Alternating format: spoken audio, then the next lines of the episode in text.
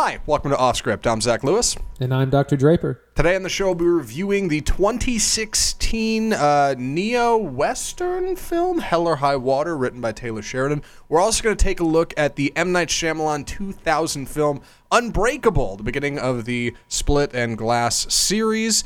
Uh, an older flick and a very early superhero film, and I'm excited to see what we think about that. We've got an interesting conversation about Netflix and some recent happenings over there for our Death of Cinema segment in between those movies. And before we get to all that, we need to talk about the news. Our first story this week Kevin Hart still isn't hosting the Oscars, and with six weeks to go, apparently the Academy just isn't picking a host. Uh, That's right. Andy, you, you found this story. What do you think about this? Okay, so Kevin Hart was supposed to kind of redeem himself on the Ellen show. He was supposed to apologize again and ask the Academy if he could host. Instead, he doubled down on his comments and refusal to apologize and kind of stubbornness. So that didn't happen. So the, the Academy is left kind of waiting to see what they're going to do. Uh, so what they've kind of decided to do is go with no host, and they're contracting out a bunch of celebrities, including the cast of the Avengers, to just kind of come in and, and introduce one or two awards instead of having one person do the entire show. I think I, I I I know it's it's not ideal for the Academy. I know this isn't exactly what they want, but like I really do think there's some potential for uh, yeah, quality television in here. Like they say the Oscars are too long. They say they need to make them more entertaining. Like maybe if you have a bit of a variety show going, different celebrity, different celebrities coming in and introducing things and bouncing off each other. And hey, did you see that last guy or whatever? Like that could be neat. I don't know. Like it, it could be kind of fun. Leave some room for improv in there and, and loosen it up a little bit. Maybe the show would be a little bit more, uh, a little bit more engaging. What do you think? Yeah, I, I think there's definitely a chance to, you know, come out out of this debacle and do something really cool, maybe something really interesting, because everyone's going to be watching to see to see if it's a disaster or not. So I think that's it's actually a real opportunity for them to maybe turn it around and generate some more interest. Mm. I do think it's interesting, uh, Kevin Hart's comments. I, I don't really have much to say about them either way, but I do. I find it there's something about a celebrity going on a show and, and, and seeming to intend to do one thing and then going the other way. Like that's that's just good television.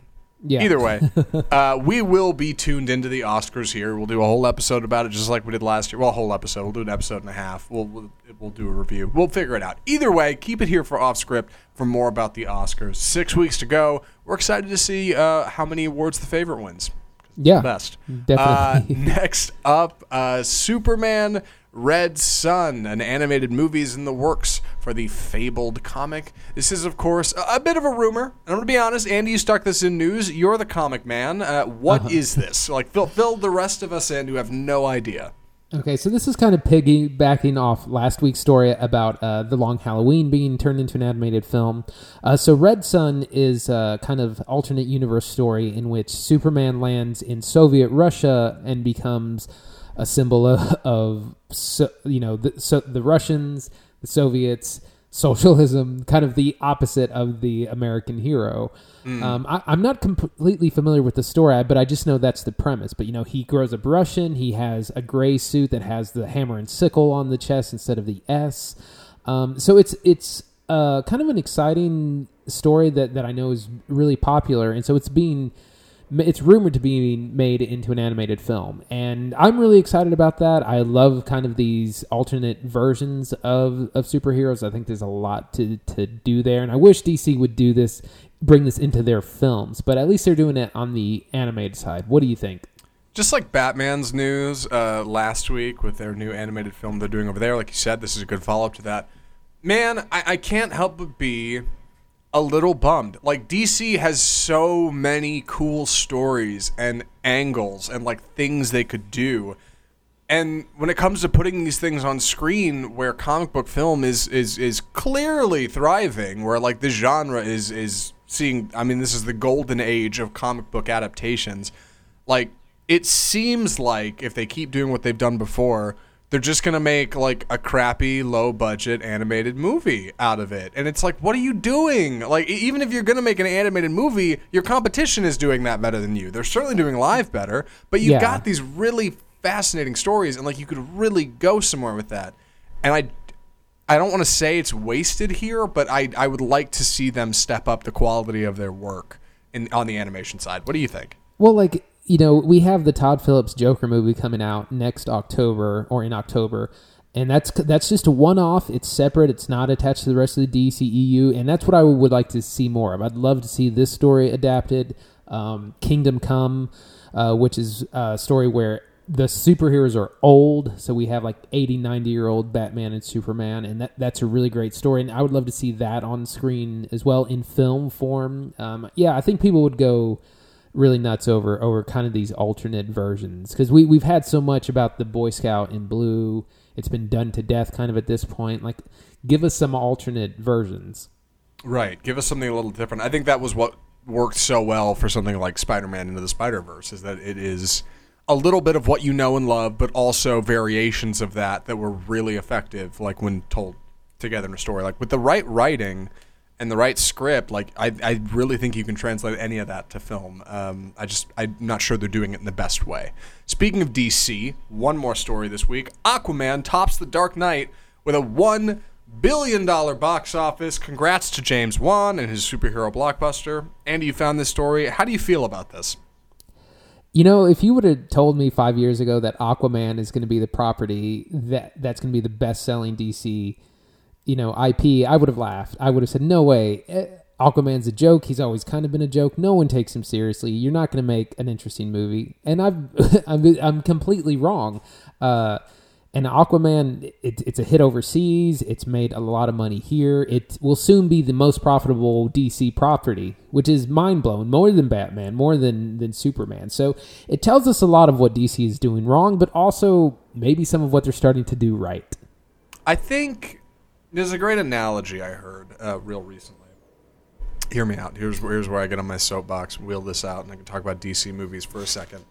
Uh, Disney in Florida, right? You're familiar, Disney World, yep. of course, huge, and and right across the street from Disney is like itty bitty Universal Studios Florida that nobody cares about. That like is is like a if you have an extra day uh, in your Disney resort and you got nothing to do, like yeah, maybe we'll bounce over there for a day. Like maybe that'll be kind of neat. Who cares? Like it's cute that they're running this little mock operation, but it's nothing like what Disney's doing.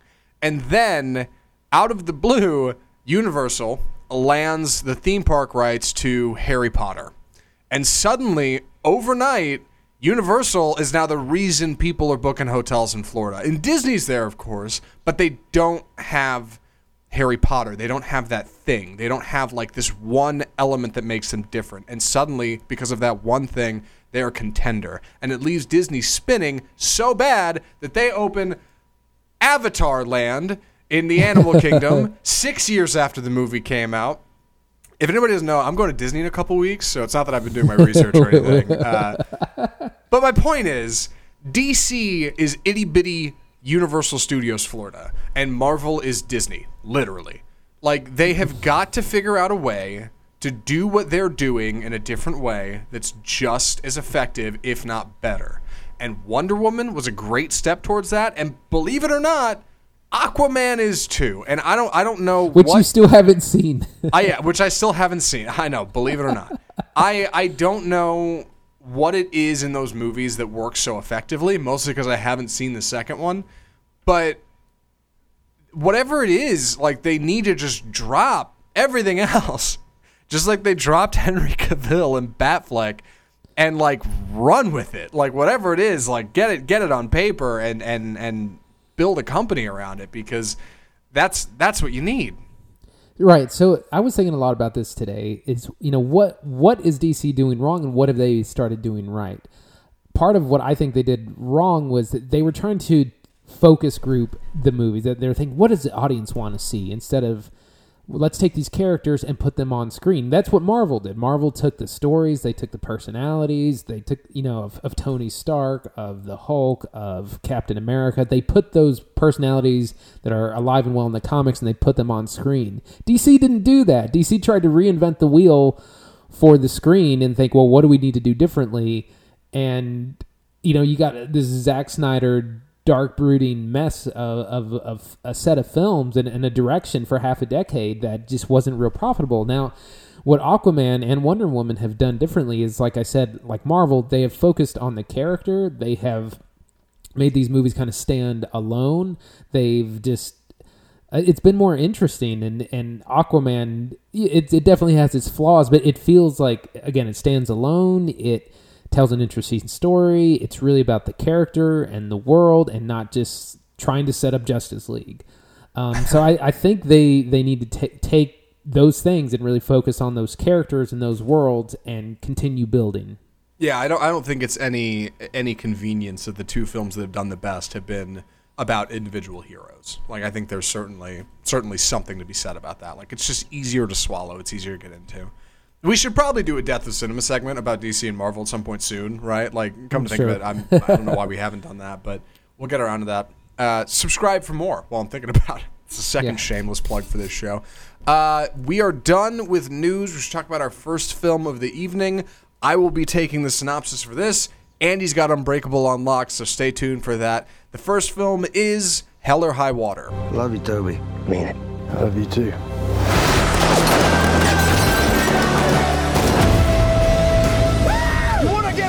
So, Hell or High Water is the story of two Texas boys robbing banks and and, and one uh, almost retired Texas Ranger who's hot on their trail. Uh, if you've if you've looked at the movie poster or you saw it when it came out in 2016, you're familiar, of course. The cast is Chris Pine and Ben Foster as the two men, uh, the bank robbers. Chris Pine is a divorced father. Uh, Ben Foster is an ex-con. They are brothers, and they are robbing banks together. Your uh, your your your antagonist, I guess, technically protagonist. It's part of the fun of the film. Uh, uh, Texas Ranger is Jeff Bridges. They just kind of have this little. It's not really a shootout, but a, a, cat and mouse chase, I should say, right? Like the, yeah definitely the, the the the the two the two men, the two robbers, as they were, uh, they're they're bouncing from town to town in Texas, from bank to bank, and they're just hitting one bank after another in this spree.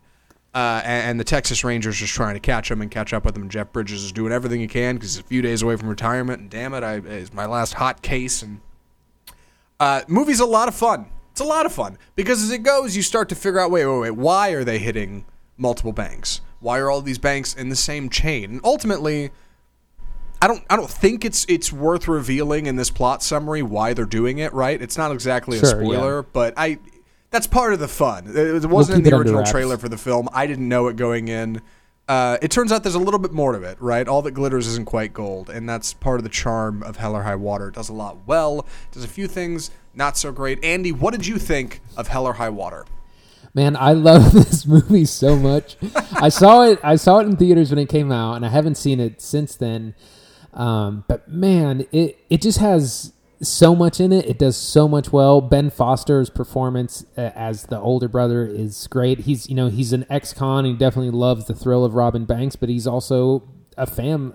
Like he loves his his brother. He he affectionately calls him little brother the entire uh, film. Um, the the chases are kind of the cat and mouse thing is really exciting, and there's lots of, of themes here. There's themes of uh, you know economic inequality, of the rich who rob from the poor, of the uh, kind of displacement of Native Americans. Um, and again, it's a neo western. It's out in West Texas. There's you, you got cars, you got long stretches of road. Jeff Bridges is is brilliant. It's got a great score. Um, man, I, I really love this movie, and I love how it's told, and I love the the depth of, of characters and the writing. It's uh, it's so sharp. Um, so where do we go from there? Well, uh, let's talk about where this movie came from. It's written by Taylor Sheridan, uh, the, the the writer of uh, Sicario, of course. Um, I, I don't want to say this is like out of place for him. In fact, it feels very in place. That Texas isn't exactly familiar, but has worked with things on the border. in Sicario makes this feel like a fairly natural setting for the characters are in it, that are in it. The setting Yeah. feels great.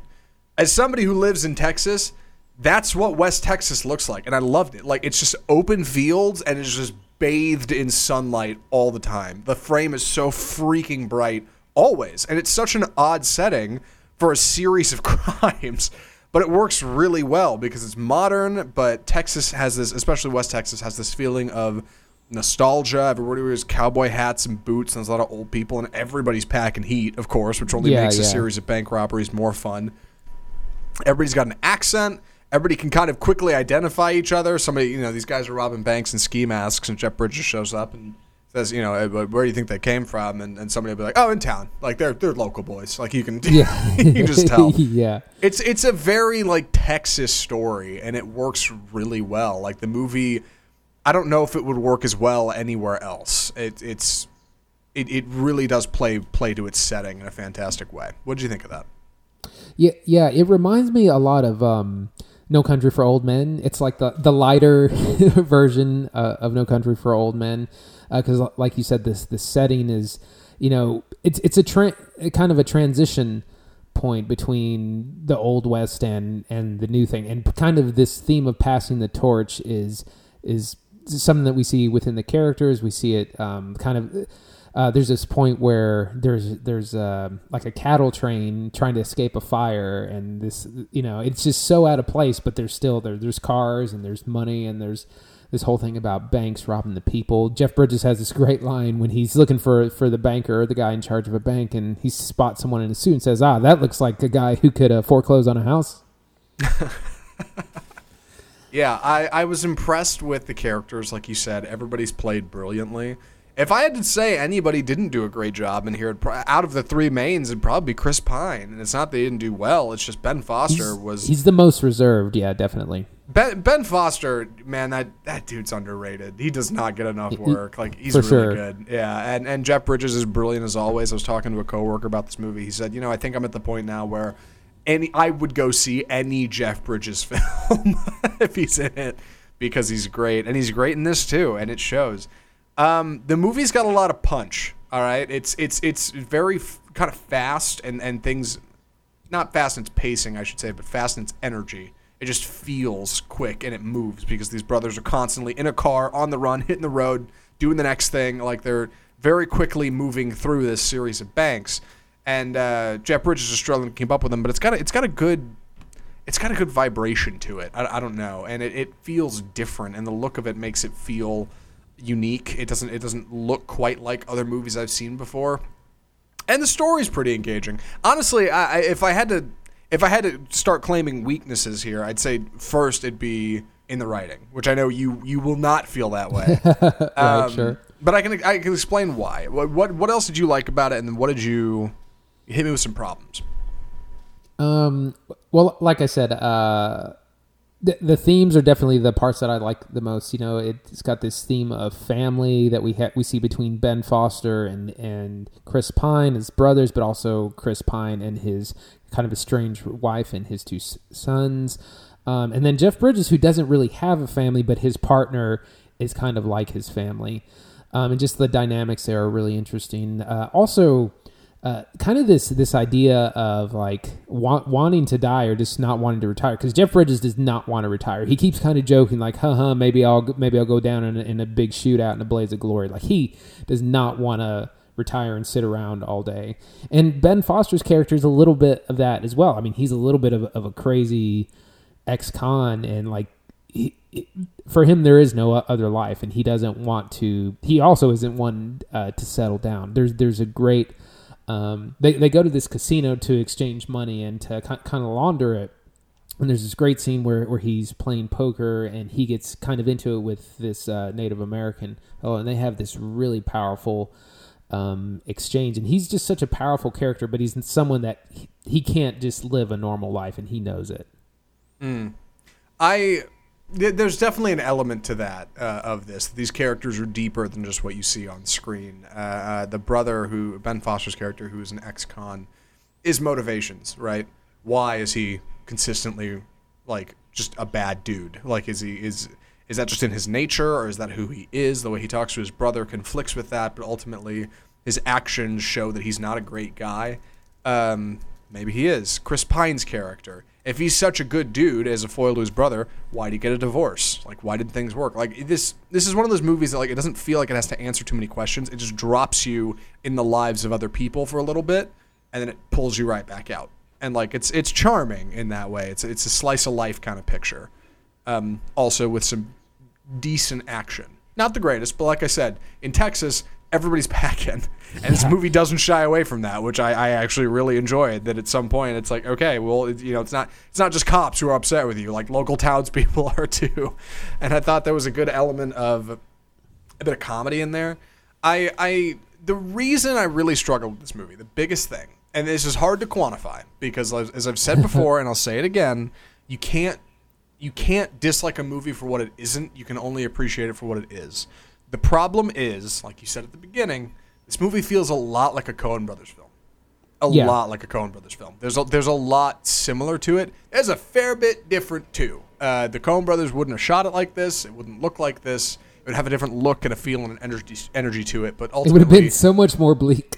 Yes. Oh, like the setting, they, they like to film out in New Mexico. This is West Texas. They're not far from each other. Like I, there's there's similar elements to it. And the problem is with me, the Coen brothers. Here's another analogy. I'm really getting stuck on these lately. The Coen brothers are like are, are like Heinz ketchup, man. They're they're the ketchup. They're the, they're the ketchup you know and the ketchup you love. And every time you want ketchup, the Coen brothers deliver because they've got Sure. that family recipe and they got it down. And it's always good all the time because Heinz is the greatest. It's the household name. And the problem is, this movie isn't Heinz.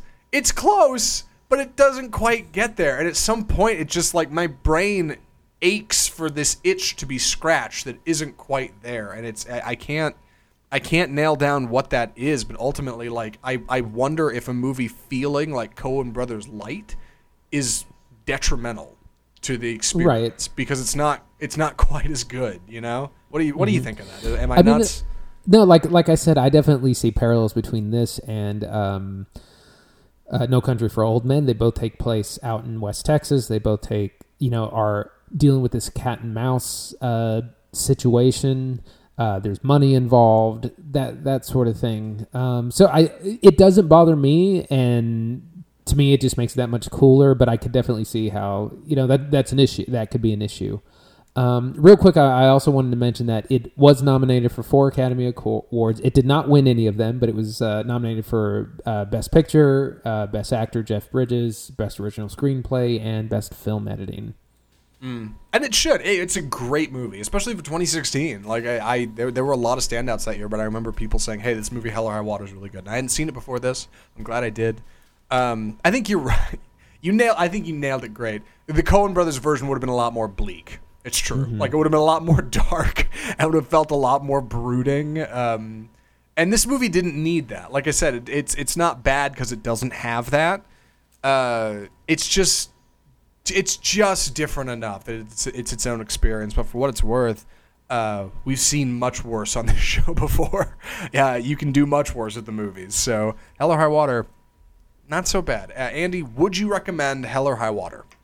I would, but before I get into that, I have a quick story about it. Ooh, all right, yeah, hit me with the story. so at, at the you may remember this so at the very opening it opens with a bank robbery and it slowly the camera slowly pulls up to this uh, to this bank and you see these three crosses on this building across the street Yeah, yeah, it's a really cool shot actually. Yeah, right as right as the camera goes into this little like drive-through, I guess, for like an ATM or something, and like the frame just closes in as you kind of zoom in on what's happening. Yeah, yeah, yeah. so um, whenever i saw that i was like oh man that looks so cool and uh, that, that must have uh, this really deep meaning and it's foreshadowing and stuff and then i read this article uh, where the the director was someone asked the director about that shot and he was like oh that they just happened to be there and it just happened to fit into the theme of the the film so that's something uh, again it's easy to look too far in, into things but um you know he was like oh it's just kind of an accidentally it was cool cool thing to be in there That is a cool uh, thing. so that's uh, so that's my story about that of looking a little bit too far into uh, the background there. Uh, but yes, I would absolutely recommend this movie. It's one of my favorite neo westerns. Ta- Taylor Sheridan has, um, you know, he did Sicario, he did this, he also did Wind River, which is part of his like um, trilogy of, of neo westerns. I haven't seen Wind River yet. It's also available on Netflix, and this is actually available on Amazon Prime. I believe. right. But I would I would definitely recommend it. Loved all the performances, the themes, the the action, uh, the, the I already said themes. Um, so yeah, I would definitely recommend it. Uh, what about you? I would recommend it, um, but it's I, I would recommend it by genre, I should say, if you have watched movies like 310 to Yuma or No Country for Old Men or any other like modern westerns and you weren't into them, you could probably skip this one. But if any of those have sparked your interest in the slightest, or you don't have any kind of genre genre opposal to that, like I'd say you'd be into it. Like sure, yeah. And it's not you know it's not a western in the way that like oh there's a duel at the end. Like it's not like that. It's it's it's evolved and it's modern and it feels relevant in, in a really engaging way. But ultimately, I don't think it's for everybody. I kind of struggled with it, but it's still good, and, and I'll probably go back and rewatch it in a couple years and think to myself, God, what a what a stupid review! Like this movie was crazy good. Um, just didn't quite grab me from the, from the start, but good stuff regardless. And that's Yeah. hell or high water. We should talk about our Death of Cinema segment. Andy, uh, you want to take it away on this, or should I? How do, what do you, how do you want to cut this up? Uh, I'll I'll take it. I'll take it. Please. This is the death of cinema.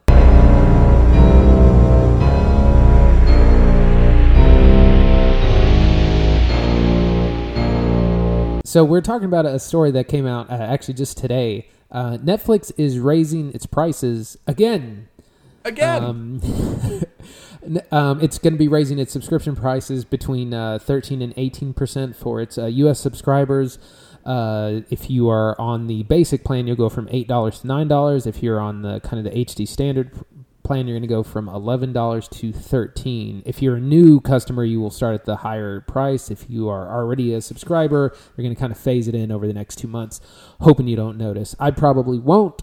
Um, but Zach, uh, what do you think about this uh, raise in price? Um, a couple things. One, I didn't know there was a separate Netflix package for 4K premium, which I don't have, but that's going up from 14 to 16. That's kind of surprising. Uh, but I guess that's a that's a Netflix thing. Man, I you sent me this article, and I was like, I want to talk about this in Death of Cinema, and you were like, What are we going to talk about? I'm like, I, don't, I don't know, and I think it's a good place to start. Like, I, but, but here's the thing, like, Netflix is ramping up into being a lot of things. Like streaming, the streaming media is evolving enough to a point where on a movie podcast, I feel like it's worth talking about because this is where movies are coming from now. Roma came out on Netflix and was huge. I don't think it's any coincidence that this follows that, but I, I definitely don't think it's a coincidence that this price hike is happening right before Disney and Warner Media are planning on unlo- on on bringing out their streaming services. Apple is working on one right now. Disney is bringing Star Wars and Marvel to what to what they're doing. They're taking things away from Netflix to make it happen. I think the gloves are going to come off pretty soon. And, and Netflix is the biggest contender in streaming right now, but it, it's it's about to get nasty, I think. Yeah, and yeah, and I think definitely. Netflix knows that and they're trying to get in front of it and and up that price. And like you said, a lot of people probably won't notice. They could keep making things like Stranger Things and Mindhunter, but ultimately, man, I I look at Netflix. Hold on, before I get too far into it, what do you think of what I just said? Is there anything to that, or am I am I nuts? No, Uh, yeah. no, definitely. We are, uh, you know, the streaming wars to come as Yeah. we're going to be looking at it in these next few years. And I mean, I'm pretty excited about what Disney Plus is is going to bring. Warner Media I could care less. Apple I could, I could care less. Um, but I mean, Disney I think will be a formidable opponent. And it's also important to to remember that you know Netflix does create a lot of original content and it's got to pay for that content some somehow you know the beginning of this article so- says you know we're all going to pay for bird box you know one way or another and it's Right. yeah you know if if we want to keep getting original material they're going to have to uh, up the prices at some point I think like I wonder if there's a space like you just said we're all gonna have to pay for Bird Box. I wonder if there's a space in streaming media that's essentially that's essentially what streaming media was to cable. That's the answer to this. Hey, I feel like I'm paying for a bunch of junk I don't watch because that's what it's starting to feel like. Especially if you have multiple services. Like I can't watch Hulu, Amazon, HBO, and Netflix all at the same time. It's impossible. I can only watch Yeah. like one. Then ultimately, how many series am I going to watch across those things? Like probably not many. I popped open HBO the other day. I was like, I haven't opened this in like three months, and I've been paying for it this whole time. right At some point, that levee breaks. Everybody's got their point where they're going to stop doing it. Netflix is upping their prices, and that's great. But it's got to put it into content that matters and content that keeps people coming back. Like, they keep coming out with new things, and that's rad. But, like, season two of Stranger Things wasn't that great. Mindhunter, to me, got a little boring. Like, it's different for everyone, and they've got to figure out a way to have a, a silver bullet model that people go, nope, I can't leave. Because they used to have that. There was a time when Netflix upped their prices from like nine dollars to eleven or something, and that was a few years ago, before something like HBO Go was out and Disney was talking about making a thing, and Hulu hadn't really come into their own. I don't even know if Amazon Prime was doing video then. And I remember they, they upped the price from nine to eleven. I was like, I'd pay twenty easy, easy for Netflix. Now I look at eleven and thirteen, and I'm like, eh, do I really need that? Like it, the Yeah. market is growing in a way that like I I don't know how much longer they can keep playing the game. But they've evolved. They've come this far. Uh, I, I I might be totally full of it. What do you think of that? Um, adaptation is going to be the name of the game, and I mean, I, I subscribe to Netflix, Amazon Prime, and uh, HBO now. Welcome home. Th- Yeah. That we that we don't have our our deal anymore. um, it wasn't a deal. it's fine. we had a deal. It Um, wasn't a deal. You, So- you were using my stuff without my my knowledge or permission. Like there was no deal there. Um, yes, uh, but that's my limit. I'm not gonna. I won't be adding Disney to this. I will swap Disney for one of these services, and it might be Netflix. Uh, so we'll see. I mean, I think their content has been getting better. I mean, something like Roma, Ballad of Buster Scruggs. Those are both like were high on my on my list. Uh, they've had a couple of really good TV things. Um, so uh, we'll see. I, it, you know, if D- Disney comes swinging uh, that big mouse hammer, that uh, who knows? Yeah, who does know? And, and like I just I, like I know people starting to make illusions like oh it's starting to feel like cable. It is though. Like it's starting to get to a point where I'm thinking, oh, okay, well do I re- do do I really need to subscribe to Netflix uh, outside of like the season of Stranger Things? Like do I really need it?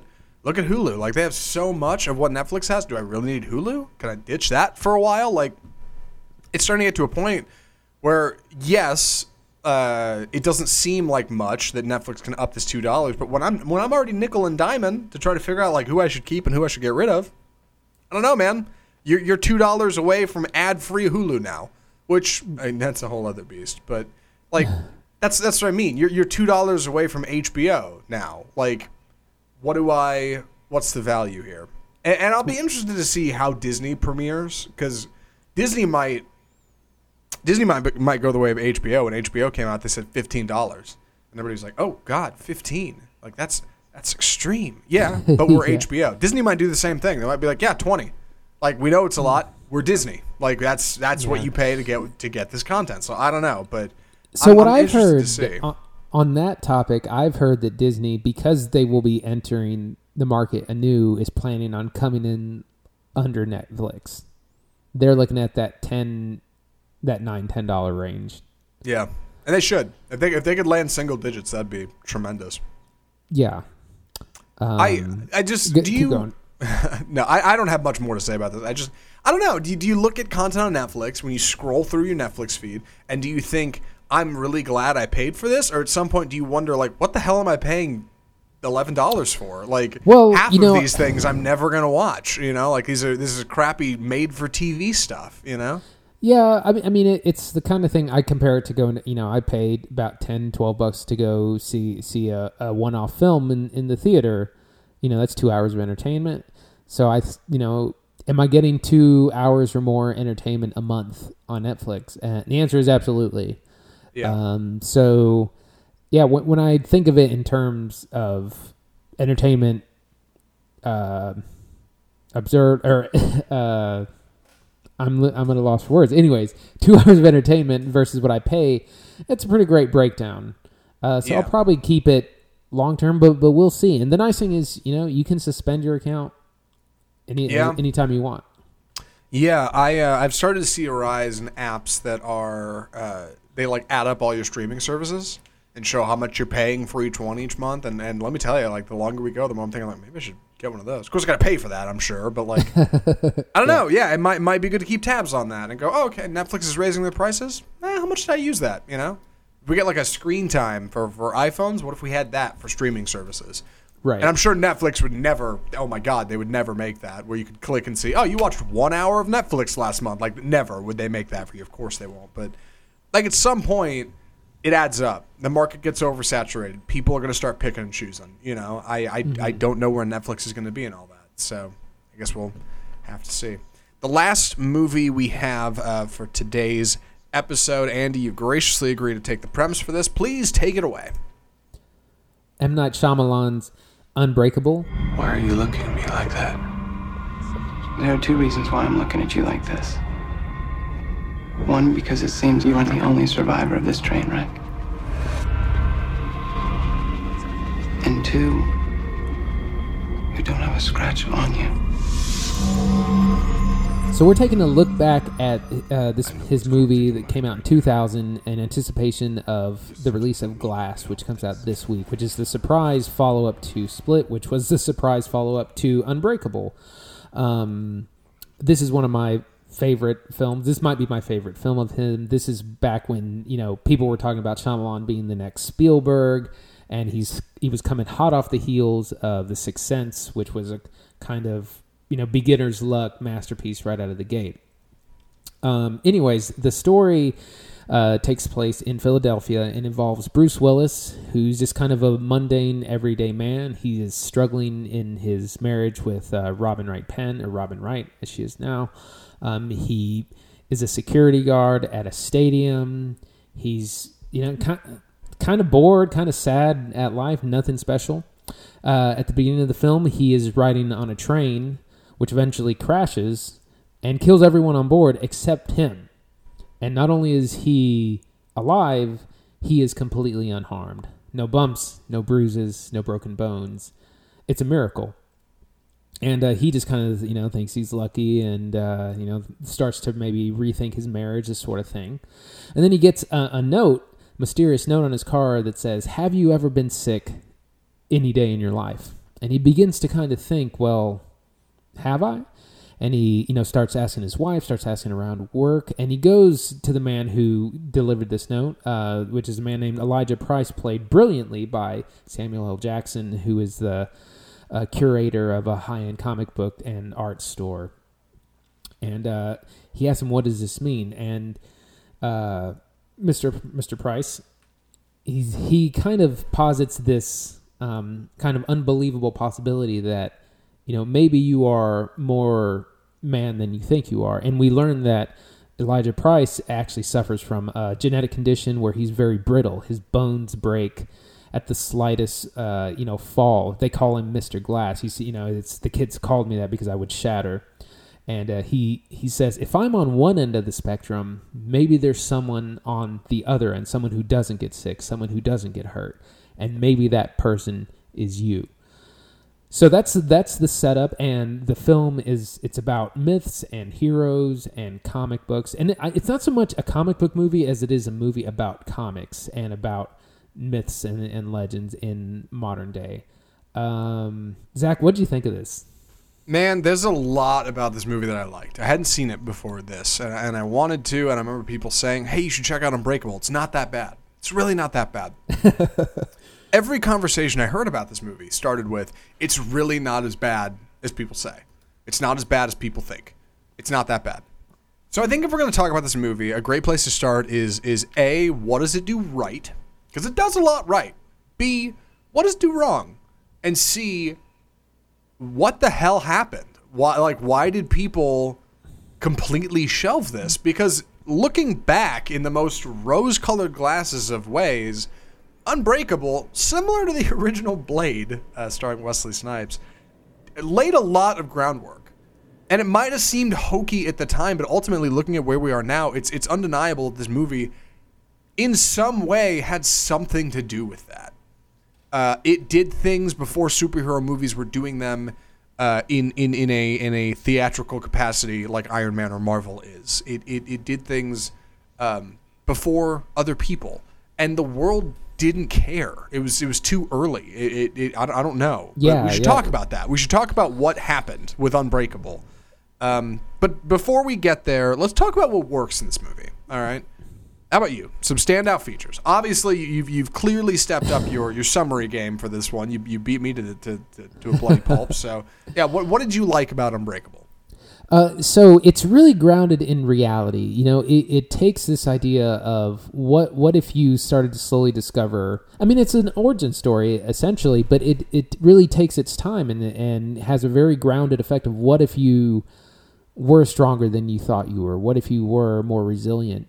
And what would that mean? And and how would you really find out? You know, how the way David Dunn slowly begins to realize that he he, he is stronger than everyone. He doesn't get hurt. He you you know he but he has some weaknesses as well. It, just the way the story unravels is really brilliant. Uh, Um, Samuel L. Jackson is really strong as well. His character, um, as this kind of mysterious and a bit of a jerk, jerk uh, as well, is really foreboding. The other thing is the story, the the family drama is really strong. That's part of the reason this works is because you know Bruce Willis is is someone who isn't happy with his life, who you know looked like he was going to have a star career in football before uh, an injury and you know he he's a, he's purposely at this stadium because he he likes football. He he looks on at the practice field like, man, that could have been me. That could have been I could have been the the star. And he's just he's he talks about having this daily sadness. Uh, when he wakes up in the morning, he's a man without purpose, and this affects his relationship with his son and also his relationship with uh, his his wife. And that the relationship is a big part of the the mythos here. Um, so, like I said, as as an origin story, it works so well. I was really impressed with one the characters. I, I think that's a good place to start there because there's, there's a lot to unpack from what you just said. So let me let me try to get into it. Um, everybody's played great. Uh, shout out to, to Robin Wright Penn, the, who who his issue is listed in the, in the credits, not just Robin Wright, uh, as as David Dunn's wife. Uh, Bruce Willis is is real quality. Bruce Willis is David Dunn. I, I do feel like he struggled to connect with the character from any kind of personality level. I couldn't tell if he was supposed to be like a meek, unassuming dude, or if he was supposed to be like Bruce Willis playing Bruce Willis. You know, like I, it kind of blurs definitely towards the end of the movie, but at the beginning when he's on the train and he's talking to some lady sitting next to him, he's a little bit of not quite Bruce. I was like, okay, you're, you're a character here. Like you're not just Bruce Willis. Like this is you feel like somebody else, and and like I appreciated that as the movie went on and David Dunn kind of becomes this this this new identity of himself. Like you feel that. Uh, Samuel Jackson was great as as as Elijah, uh, Mr. Glass. He was a lot of fun. Um, I I loved. There's things I, I liked about the writing, and there's things I didn't like about the writing. I'll get to that in a minute. Setting, the color of this movie is so freaking blue, and it was great. It's got its Yeah. own unique palette. It feels like its own thing. Like you look at Sixth Sense, and ultimately, like that movie doesn't add up visually very well. It doesn't it doesn't hold up that great because Shyamalan was just trying to film it. And it's kind of dark, but it ultimately it's this thing. This movie has a whole scheme to it. It was like everything was filmed. with The idea that things were going to be blue and whites and blacks, very reminiscent of the poster of the film, which is very appropriate.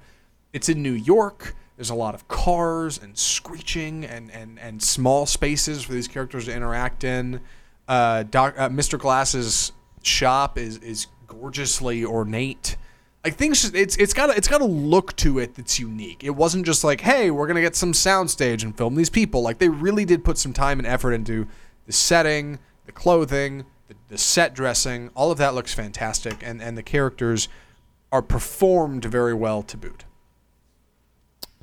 Yeah, one of the things that, that really impresses me is the mystery of of it all. You know, we, it's mysterious why he gets this note at the beginning. It's mysterious why he is unharmed at the very beginning uh, of the movie as well, um, and the kind of how he begins to test his his resilience, his his strength, his you know what how much can can he take um, you know that kind of superhero stuff. And the other thing, and there's a great conversation that Samuel Jackson's character has about how you know he believes comic books to be an extension of, of or kind of the next step in myths and legends, where all myths and legends kind of are rooted in reality and then are kind of exaggerated over time. And he believes that comic books are the kind of the next evolution of that. Yeah, uh, I, I, we should talk about the writing. Um, I liked the broad strokes writing of this of this movie, like the the general stuff, like the idea of these two characters that are polar opposites that find each other. Great. Like the way these characters are written and and the way they interact with each other and how Mr. Glass is kind of this bitter guy, but ultimately, in a way, an optimist who hopes for like more than than just the world he's come to know. That hopes that the world is bigger and better than like what he's already familiar with. Uh, David Dunn is this, is this pessimist, this cynic who, who who starts to come around and believe in something bigger than himself. Um, that's all great. That's great stuff. The way David's life has segmented off his wife and his child, and how they they come to know each other better through this is fantastic. Um, all of that felt good. The script, however, is a little clunky. It's a little, it's a Yeah, little, some- it's a little some- Shyamalan script. There's some lines in here that like Robin, Robin Wright and and and and Bruce Willis and Samuel Jackson try to deliver that I'm just like that doesn't that doesn't sound like a real thing anybody would say. Like the way it's written just doesn't feel natural. It feels jilted. It feels stunted a little bit. Did you did you ever get that? Did you feel that at all? Yeah, actually, the, at the very beginning, after the train crash, when the doctor's talking to him about, you know, he says something like, you know, if you, I'm looking at you like this because, blah blah blah blah blah blah, and it's just like no one would say that that way. You know, there there are definitely some awkward parts of the writing, but and it's weird because some of the writing is so good. Like so, again, some of the conversations between uh, David Dunn and Mr. Glass are are excellent. Uh, but then some of them are really kind of awkward and weird. Yeah, the, the the scene that really comes to mind where I really noticed it is when uh, Robin Wright Penn is uh, talking to David about she's she's inquiring about whether or not he's had an affair, and and her scripting in that is just so. It's not. It's not wrong. It's just. It's just awkward, yeah. It's like people. Don't, it's almost like they're trying to read a, a Wes Anderson script, but they don't have Wes Anderson direction. Like, oh, here's where you put the emphasis on this, and here's how this matters, and here's how you should deliver that. Like it just didn't come. It doesn't come through. Um, the writing and the directing don't quite match up there. And of course, is written and directed by Mr. Shyamalan. So take that up with him, I guess. Uh, I I thought pacing was a little odd. Uh, specifically, the, the the scene that that really felt strange was uh, when David Dunn is is lifting weights and he's slowly adding more and discovering, oh, I can lift more and more and more here. Like this isn't that bad. That scene is like six minutes, and I'm like, okay, like just get to the goods. Huh? yeah, I I can lift kept, I more. kept thinking it was gonna end, and then it didn't. it just keeps going. Yeah, and and that's what I I've mean. seen it. Like, and, and it's not that it's poorly shot. Like every time it cuts, it goes to something interesting and new at a different angle, and like it all looks good. There's this great shot where he goes to lift the weight off him, and the camera kind of comes down with the weight and then goes back up, and it kind of breathes with him. Like that's, it's really neat. But like, I don't, I don't know. Yeah, the pacing was just funky. Uh, what, what do you think? It, it definitely is slow the first time. I, I I think it's one of these things like the Sixth Sense. It's actually more fun on the second view. There, there's a lot actually that's said in that initial train conversation that you don't think about the first time, but that's actually really relevant. Yeah. Uh, second time through, that part alone is worth watching. But yeah, the the pacing. If you're new to it, it it can feel a little slow and a little bogged down um, sometimes. Yeah, and ultimately, I, I, I think this is probably a fine place to start to transition into why isn't this movie more highly regarded? Uh, I wonder if the ending left a bad taste in people's mouths. Yeah, the the the movie should definitely end before it does. It it goes on about five minutes too long, and it somewhat spoils itself. This was back when you know the Sixth Sense had such a big twist that people were expecting an equally big twist um, in Unbreakable, and so then he tried to kind of shoehorn one in, and it's not. First of all, if you're sitting there waiting for a twist, you're never going to be satisfied by it if there is one. Second of all, it's not that good. once Yeah, it, once it gets there. It's ham-fisted. It is, and and like looking back and understanding. Okay, now there's there's two sequels to this movie. I, I I mean I'd say it kind of fits, but like even then it doesn't because it still somehow has an extremely abrupt ending. It reminds me of like Monty Python and the Holy Grail when they ran out of money and they couldn't film the ending to the movie. So they're like, ah, just cut to text. It's fine. Like it just it comes out of nowhere, and like I, I think that really soured a lot of people leaving the theater. They're like, yeah, the ending sucked. And like I like I'm not saying I was talking again coworker at work about this. It's like I'm not saying a superhero movie needs to have a big showdown, but it needs to have some kind of showdown. And this one, in a very Shyamalan way, kind of doesn't. Like it gets up to that moment, and then David Dunn, I think, realizes he's a human being, and like he doesn't have to brawl or fight. He can he can be more than that. But it lacks satisfaction. because you don't have that. Like you don't I- you don't have to get in a fist fight. All right, that's not what I'm saying. But Right. like there has to be some kind of turn. There has to be some kind of like okay, we've learned something from this and grown. And this you you don't get that. You don't get that exposition. See, I, I really that is the one part I really like is, and this is where I think DC misses the the mark where they don't they're missing comic book moments in their comic book movies. At one point, point like I said, when you're reading a comic and there's a great line delivered, or you do a page turn and there's like, wow, this villain shows up out of nowhere that you haven't seen in you know five years, or something like that. Um, we get a little bit of that when David Dunn towards the end begins to really embrace who he is and kind of finds a mission. I, I do like uh, those that very long scene where he he kind of goes on a rescue uh, mission, uh, and there's a flashback that's also really powerful. I like those, and I really to me those are the climactic points. But then it just kind of goes on too long, and it's very unsatisfying. We Um, should we should wrap this conversation up. Um, but before we get to recommendations, let's talk about real quick. Um, yeah, why why do you think this movie didn't do great? What hurt it? Uh, and and is it better now than it was back then? I guess. I think it, definitely stepping away from it, it's it's definitely better than most people will probably remember. Again, it, there was so much hype behind it because of. I mean, it, it literally came out a year after uh, the Sixth Sense, so not a whole lot of time. Um, and it, it's also it's it's really pretty thought provoking. There's a lot in there, and this was before again before the whole superhero thing, and before everyone understood it and was all nerding out about superheroes and origin stories and all that kind of stuff. And so it's, I think it was a little much for uh, audiences b- back in the day. And I wanted to mention real quick, there are some moments in this that are uh, influenced heavily by horror um, that I think are really effective. And we don't see a lot of that in superhero movies. So I I think that's just one little touch that that's done really well.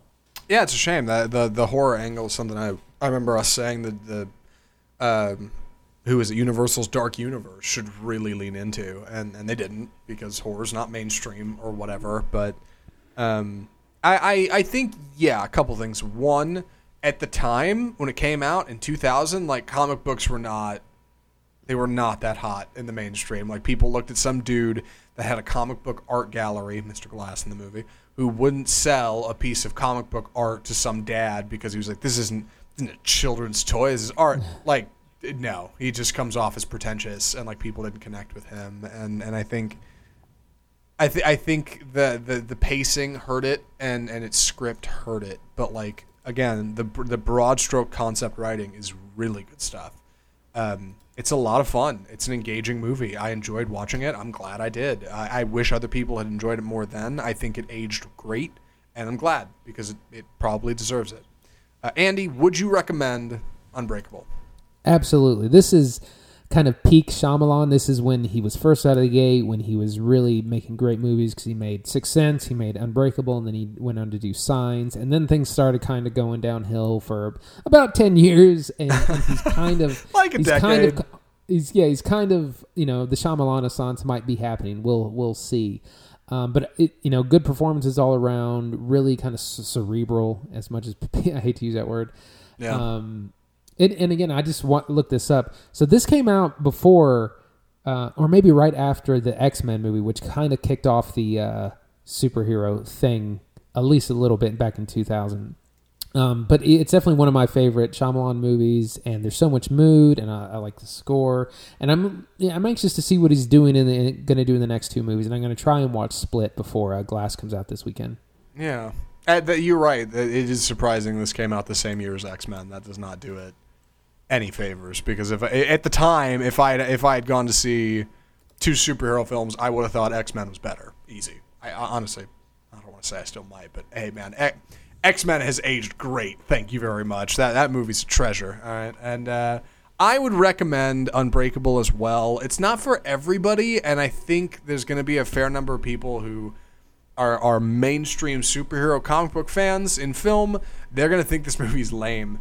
But if you're if you're bored, if you've if you've seen twenty Marvel films and and, and you want something a little different and, and you're anticipating Glass uh, or or um, uh, Split if you haven't seen it like myself, um, check it out. It, it is not a chore to sit through. It, it is not like uh, you know it's not a hassle. Like it's really not that bad. I think you might be surprised at how much you enjoy it. Um, I had problems with it, but ultimately, I think it's a pretty good flick. And I'm bummed it didn't get the uh, it. I'm bummed it didn't get its due at the time. And with that, that wraps our show. Uh, believe it or not, a fa- fast episode this week.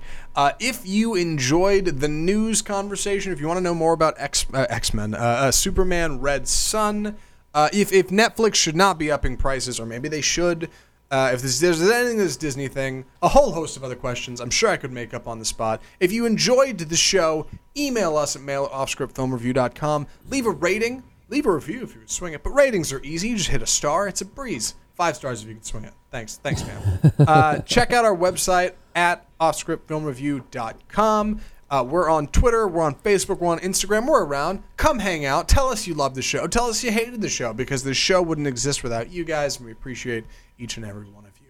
Uh, from all of us at Offscript, oh, next week. My God, I didn't talk about it. Hiatus next week. That's what's happening. right. Because two things. One, January, and there's nothing good out. And, and rather than force it, we thought, you know what, let's just take a break. We'll come back strong. And two, I'm doing that Disney thing, like I said, which is very exciting. So uh, stay tuned for what we'll be doing. Keep it right here on Off Script. Uh, from all of us here at Off Script, the home of Bold Cinema, I'm Zach Lewis. And I'm Dr. Draper. Thanks for listening.